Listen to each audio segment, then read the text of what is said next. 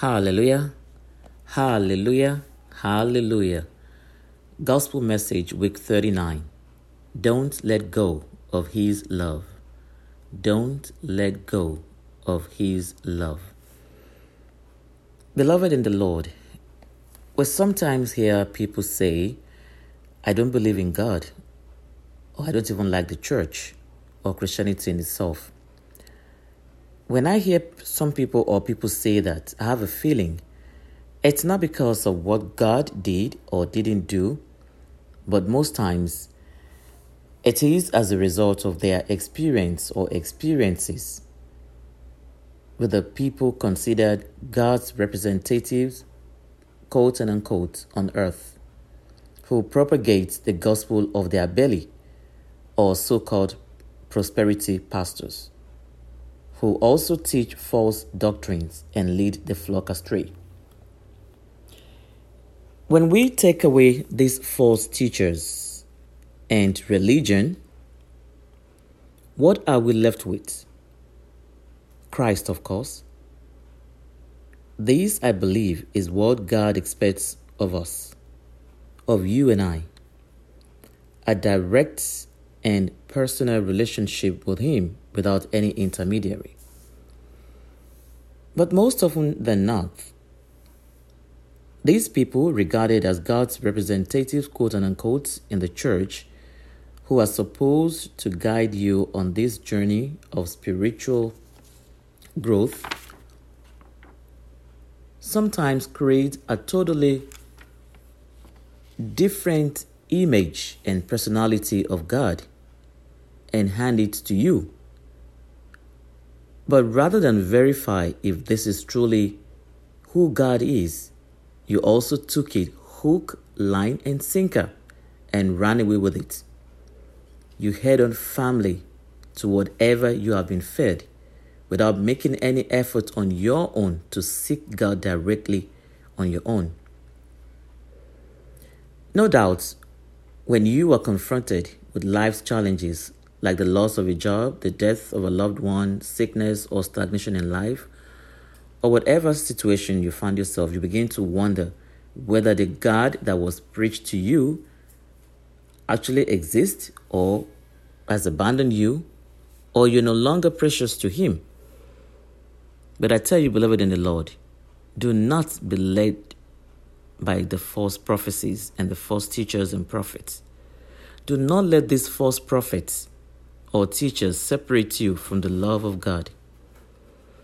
Turning to the book of wisdom, the Bible, and turning to uh, the book of Romans, chapter 8, reading from verse 35 to 38, it says, It asks, rather, Who shall separate us from the love of Christ? Shall tribulation, or distress, or persecution, or famine, or nakedness, or peril, or death? As it is written, for thy sake we are killed all day long. We are accounted as sheep for the slaughter. 37. Nay, in all these things we are more than conquerors through him that loved us. 38.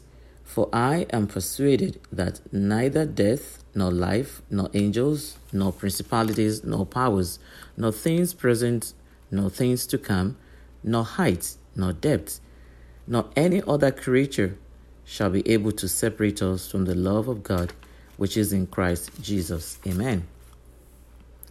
Beloved in the Lord, no matter the situation, as said in uh, as read to you in the books of in the book of Romans, we should not allow anything to separate us from the love of God. No matter what you might have been fed or taught, by the so called representatives of God in the church. I know some people have had bad experiences which made them to conclude that God does not exist or that there's no need to serve God or there is no need to go to church and worship God. But as stated in the book of Romans, he said, For thy sake we are killed all day long. You will be persecuted things will happen tribulations, famine, peril, all these will come our way as soldiers of Christ. But we have to stand strong, stand firmly in the faith, and believe that God is able. He is with us, and He is the only true way. He is the truth and the light. It is high time. We should not be distracted. I meant to add that we should not be distracted by all these things. And it is high time that we developed a personal and enduring relationship with God through Jesus Christ, our Lord and Savior, and grow in faith. Apostle Paul said in uh, one second. Apostle Paul said, "We are no lo- we are no longer kids that should be fed with milk. Rather, we should take solid food, which is the true doctrine of God." He stated further in First Timothy uh, 1, verse 19, that we should also hold on to faith and a good conscience which some people have rejected and so have suffered shipwreck with regard to faith. We should hold firmly unto God as the author and finisher of our faith. Brethren in the Lord, it is very imperative that as soldiers of Christ, we set our gaze totally on the altar of God without any distraction. Be strong in our faith and hold firmly to our belief that the Almighty God, the Supreme Being, the Creator, Maker of heaven and earth, is the only grand commander both in heaven and on earth. If you think that you will be cast away because of your sin or misdeeds, you need not worry because our God is a compassionate God. He will definitely forgive you if you ask for His mercies. My conclusion, beloved in Christ, is for you and I to dive deeply into our faith and commitment to God. Surrender our lives to Him,